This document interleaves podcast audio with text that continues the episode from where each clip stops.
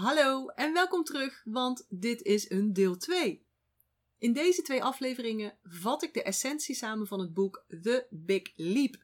En dat gaat helemaal over upper limits. Dus waarom je jezelf gaat saboteren als je bepaalde levels dreigt te bereiken in geluk en in succes. In de vorige aflevering heb ik het gehad over wat nou zo'n upper limit problem is. Wat gebeurt er dan met je? En wat zijn de vier zones waarin je kunt functioneren?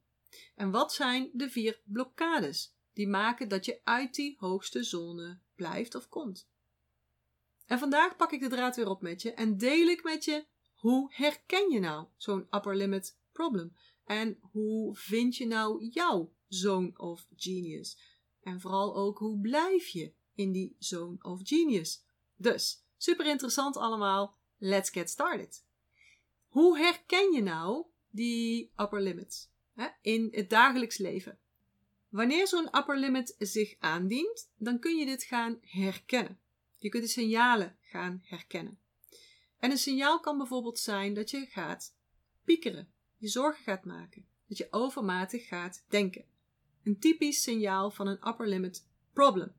Dus het gaat goed, je hebt succes en ineens ga je piekeren over iets waar je helemaal geen controle over hebt. Dingen gaan dus goed, je boekt successen en ineens steekt er een upper limit zijn kop op. En ga jij je druk lopen maken over dingen waar je eerst helemaal nog niet aan dacht. En ik noemde al eerder in de vorige aflevering voorbeelden hè, van het gaat goed met je financieel bijvoorbeeld. En ineens denk je, oh, maar wat als we in een recessie terechtkomen? Want wat, oh, wat zegt de media allemaal, hè? Of wat als mijn team uit elkaar valt? Of wat als het allemaal fout gaat lopen? Door dit toe te laten, door toe te laten dat je dus zo denkt, ben je de compleet verkeerde kant op aan het manifesteren. Want je manifesteert namelijk altijd. Dat waar je nu in zit, heb je ook gemanifesteerd. Dat is de wet van de aantrekkingskracht. En denken en piekeren en malen over iets waar je niks aan kunt veranderen, wat ook een lage frequentie geeft, is echt de verkeerde kant op manifesteren. Van de week was ik aan het coachen, vorige week, en toen kwam dit ook op. Dus een super succesvolle vrouw die zichzelf op bepaalde vlakken toch ging saboteren. Ze heeft een missie, ze had daar ook al succes in geboekt en plop, vrij kort daarna kwam ineens de gedachte: maar ik wil mijn leven niet een 10 geven, want dan kan het alleen nog maar misgaan. Is dat wel zo? vroeg ik haar. En we kwamen tot de conclusie dat dat eigenlijk helemaal niet zo is. Wat is het dan wel? vroeg ik. Nou, als ik een tien ben, wat vinden anderen daar dan van? Bij mij gaat alles altijd al zo makkelijk. Klopt helemaal niet, hè, maar dat is wel wat ze dacht. Dan ben ik voor anderen, voor sommigen, meer onbereikbaar. Dan is die drempel te hoog.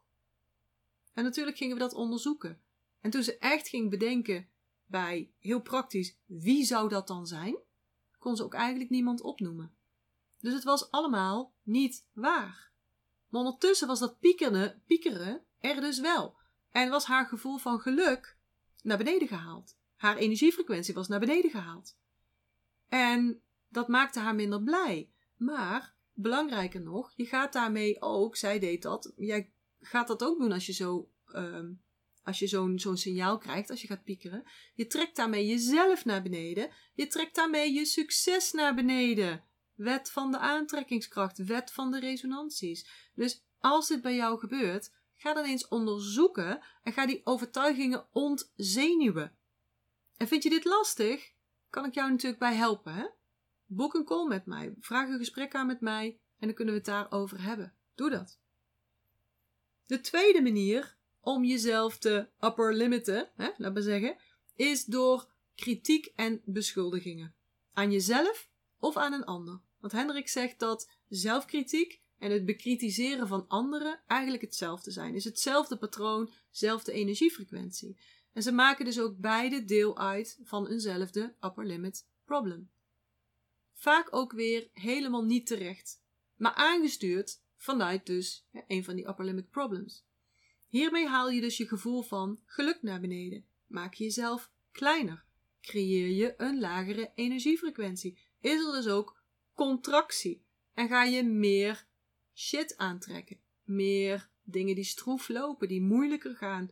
Totaal niet moeiteloos in ieder geval. Sabotage. Herken je dit van jezelf? Dat je super kritisch bent op jezelf? Dat je dingen gaat uitstellen of helemaal niet doen, omdat je het niet meteen perfect doet? En dan kritiek hebben op jezelf daarover ook nog eens? Je schuldig voelen achteraf? En wat levert het je op? Helemaal niks. Een ontevreden gevoel. Je voelt je onvervuld, onsuccesvol. Het compleet tegenovergestelde van moeiteloos je missie bereiken. En je mag best een hoge standaard hebben, hè? maar ik denk dat jouw 70% ook al heel goed is. Ik doe het zo. Ik breng iets uit in de tijd die ik daarvoor gepland heb. Heb bijvoorbeeld een podcast of een artikel. En dan mag ik het daarna corrigeren. Of dan neem ik er nog een podcast over op, over hetzelfde onderwerp bijvoorbeeld, waarin ik uh, ga verdiepen. Of ik ga nog een artikel schrijven, of ik ga het artikel aanpassen. Maar die eerste versie moet er dus altijd komen. Die eerste versie mag dus nooit een vertraging daarover, daardoor eigenlijk, hè, oplopen. Want dat is een upper limit problem. Het derde saboterende gedrag is afbuigen. Dat je dus een compleet andere richting opgaat.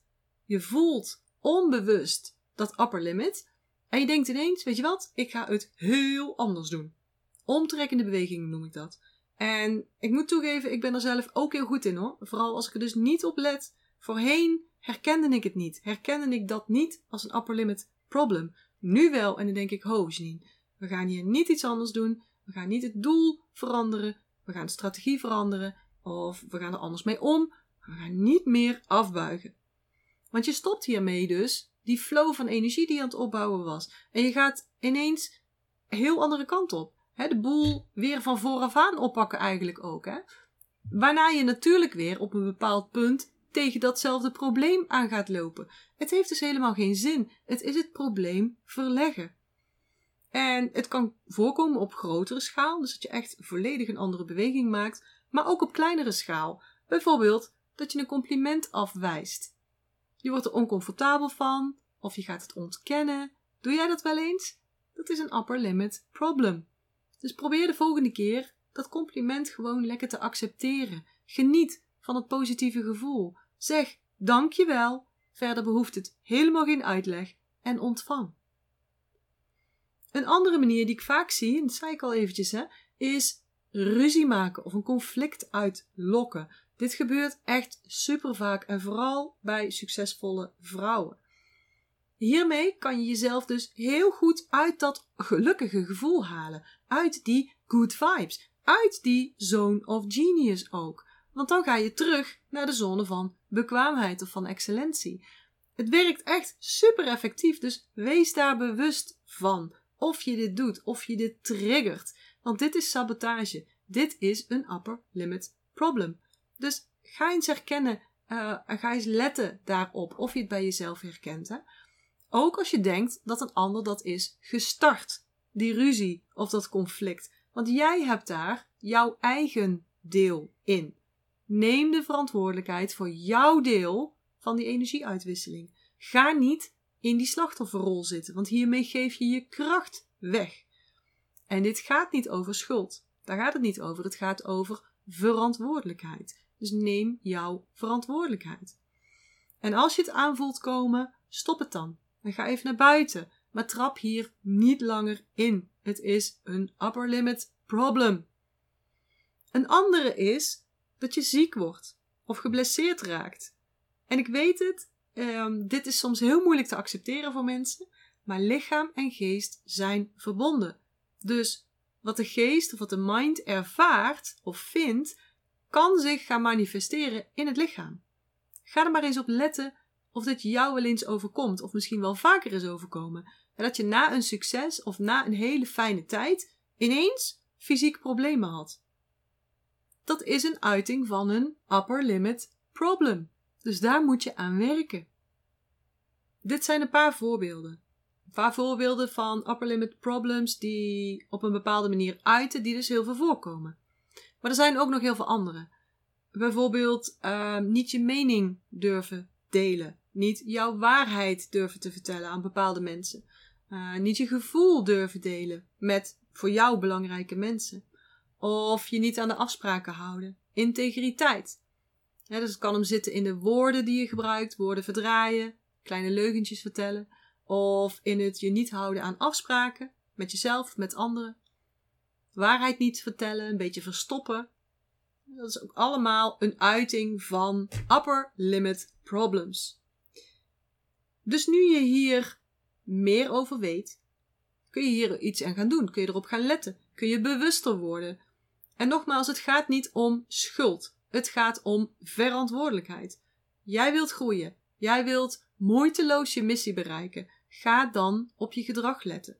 Zodat je meer en meer in die zone of genius gaat komen en vooral ook daarin gaat blijven.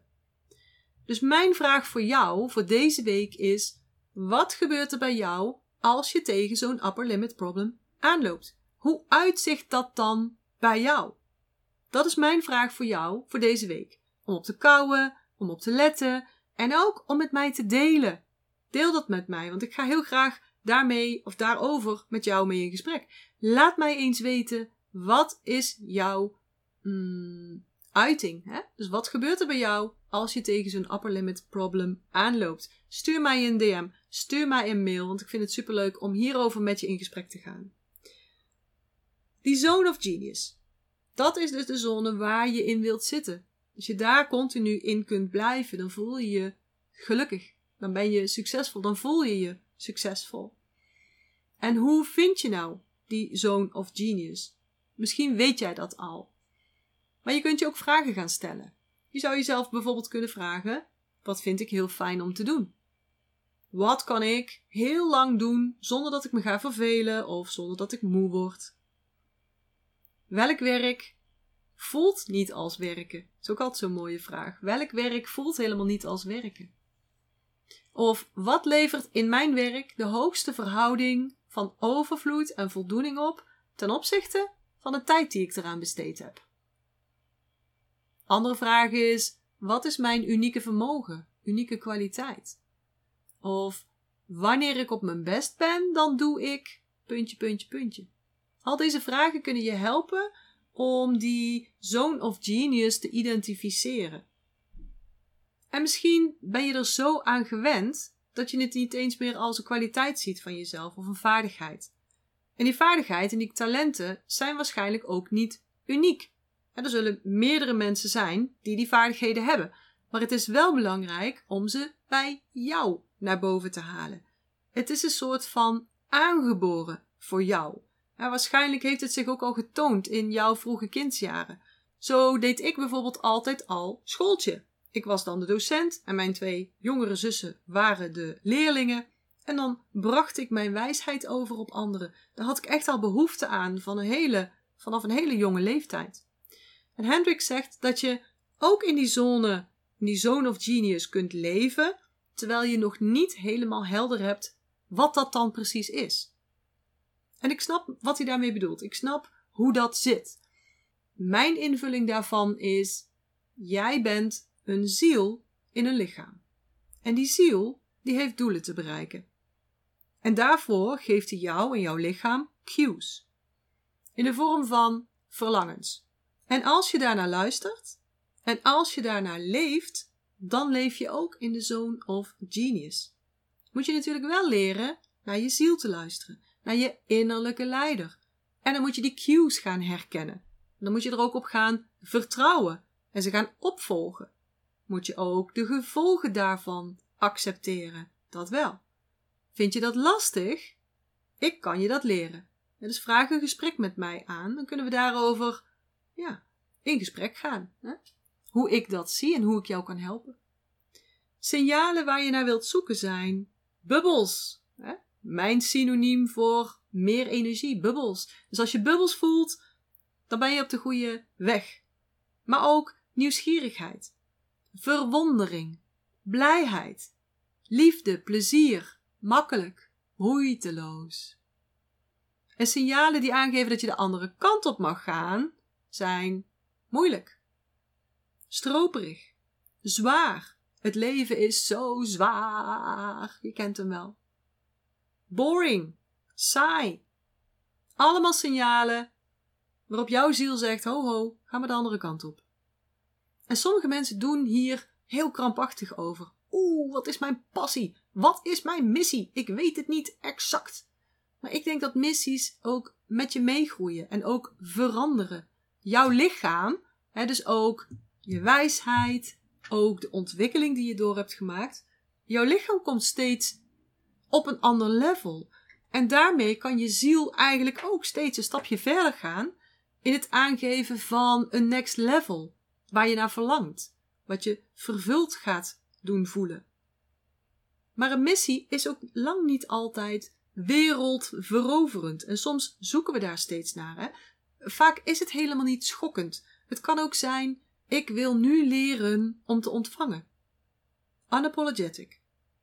Ik wil nu leren mijn waarheid te spreken, zonder sorry te zeggen, zonder me in te houden. Snap je? Een missie kan dus op allerlei levels en op allerlei vlakken in je leven zitten. En hij evolueert ook constant. Dus je zult er ook constant mee bezig blijven. En het is juist nodig om te vinden wat er in jouw zone of genius zit, dat je er niet krampachtig mee omgaat. Dat je juist vanuit ontspanning op zoek gaat. De Chinees gezegde zegt: spanning is wie we denken te zijn, ontspanning is wie we daadwerkelijk zijn. Dus niet door inspanning en denken, zo ga je er niet komen, maar je gaat er komen door te spelen, door bubbels op te zoeken, door die expansie teweeg te brengen. En ga dan ook letten op de signalen van je lichaam. Ga af op bubbels, op energie, hè, op wat ik net al noemde: nieuwsgierigheid, verwondering, blijheid, liefde, plezier. Wanneer het makkelijk gaat, wanneer iets moeiteloos gaat, dan moet je gaan opletten. Waar krijg je dat bij? Ga daar eens op door. Ik word bijvoorbeeld heel blij van schrijven. Ik schrijf als ik problemen ervaar, maar ik schrijf ook mijn podcast uit. dus in, ehm, op het vlak van effectiviteit, met tijd omgaan enzovoorts, is dat misschien niet zo slim, maar voor mij werkt dit. Ik vind het fijn, dat schrijven. Ik kan ook echt gewoon uren daaraan besteden. Niet per se altijd aan een podcast, maar gewoon uren besteden aan het schrijven. Het geeft me ook, terwijl ik aan het schrijven ben, geeft het me ideeën. Het houdt me op mijn pad. Ik leer zelf ook weer nieuwe dingen. Ik krijg weer nieuwe inzichten. En ik help anderen dan weer mee. dus ik, ik, op die manier kan ik mijn wijsheid delen en verspreiden. Het helpt me dus ook in mijn vak. Het is daar dus een onderdeel van. Ik kan echt heerlijk zo'n dag, een hele dag schrijven bijvoorbeeld. Potten, thee erbij, kent dat wel? Dat deed ik vroeger al. Toen vond ik het ook altijd zo heerlijk om een werkstuk te maken. Ach man, hele boekwerken werden dat bij mij. ik vond het ook leuk om onderzoek te doen en samenvattingen te maken. Oh, echt heerlijk. Dus waar krijg jij bubbels van? Vraag jezelf dat eens af. Waar ligt jouw zone of genius? En wat zijn daar elementen van? Ga dat eens uitpluizen. En nogmaals, ik kan je daarbij helpen. Hè? Geef me maar een berichtje, ik kan je daarbij helpen. En als je dat dan een beetje helder hebt, dan is de vraag: hoe blijf ik in die zone of genius? En ook hier zijn Hendricks en ik het compleet met elkaar eens. Hij ziet, en ik zie dat ook zo, dat het een continu proces is. Het gaat een beetje op en neer, maar het gaat wel steeds hoger en hoger en hoger. En de sky is niet eens de limit. Iets wat je daarbij kan helpen is de, en hij noemt het zijn ultimate succes mantra. Iets wat je gebruikt om jezelf te centreren. als je vaker naar mijn podcast luistert, dan weet je hoe belangrijk ik dat vind. Het centreren van die energie. Om weer in het midden te komen. Om weer de balans te vinden in je lichaam, in je mind, in je acties en in je beslissingen. Hij gebruikt deze mantra. En het is eventjes een letterlijke vertaling. Hè? Ik expandeer in overvloed, succes en liefde. Iedere dag, terwijl ik de mensen om mij heen inspireer om hetzelfde te doen. Dus, in fatsoenlijk Nederlands zou dat kunnen zijn: ik vergroot of ik verruim iedere dag mijn overvloed, succes en liefde, terwijl ik de mensen om me heen inspireer om hetzelfde te doen. Dat is een mooie zin, toch? Speel eens met die woorden. Maak daar eens jouw eigen versie van. Een versie die goed voelt voor jou. En de basis is dus dat je in expansie gaat, hè? niet in contractie of op die plek blijven. En die mantra die kun je dan gebruiken in je meditaties of gewoon als affirmatie door de dag heen. Je kunt sticky notes overal neerhangen. Je kunt hem gebruiken op de achtergrond van je telefoon of je laptop. Of als reminder in je telefoon. Allemaal manieren om die mantra de hele dag door te gebruiken. Dus ik vergroot of verruim iedere dag mijn invloed, succes en liefde, terwijl ik de mensen om me heen inspireer om hetzelfde te doen. Expansie. Oké, het laatste deel van het boek gaat, en dat is ook heel interessant, gaat over leven in Einstein time. En het idee is dat je dus een harmonieuze relatie met tijd moet gaan ontwikkelen. Als je moeiteloos je missie wil bereiken, tenminste. En eerlijk gezegd, ik was daar en ik ben daar ook niet altijd even goed in. Het is wel een werkpuntje voor mij hoor. De meeste mensen hebben een Newton kijk op tijd. Dat tijd dus een eindige hoeveelheid is. Dat je het dus heel nauwkeurig moet indelen, zodat er genoeg is om alles te doen wat je moet of wilt doen. Maar dat is dus een tekort mindset. En toen ik dat ging snappen, nou, het was echt mind-blowing. Nu nog die opgebouwde conditioneringen herprogrammeren. Dat ben ik nu dus aan het doen. Dus het is een tekort mindset. En het leidt ook tot het oncomfortabele gevoel van urgentie. En zo voel ik me heel vaak. het is niet fijn. Het is niet fijn gevoel. Het is niet een gevoel van expansie. Niet van moeiteloos aantrekken. Hendricks stelt dus voor om Einstein-tijd te gaan adopteren. Daarbij is er tijd in overvloed en is het expansief.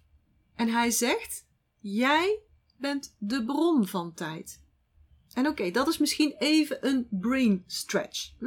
Zeker voor iemand die lineair denken adoreert. Of zelfs gelooft dat dit de enige waarheid is. want je hebt toch maar zoveel uren in een dag. Iedereen heeft hetzelfde. Ja, klopt. Maar als je wacht op je examenuitslag, hè, hoe lang duurt dan dat half uur? Waarschijnlijk net zo lang als je hele trouwdag duurde. Voel je hem?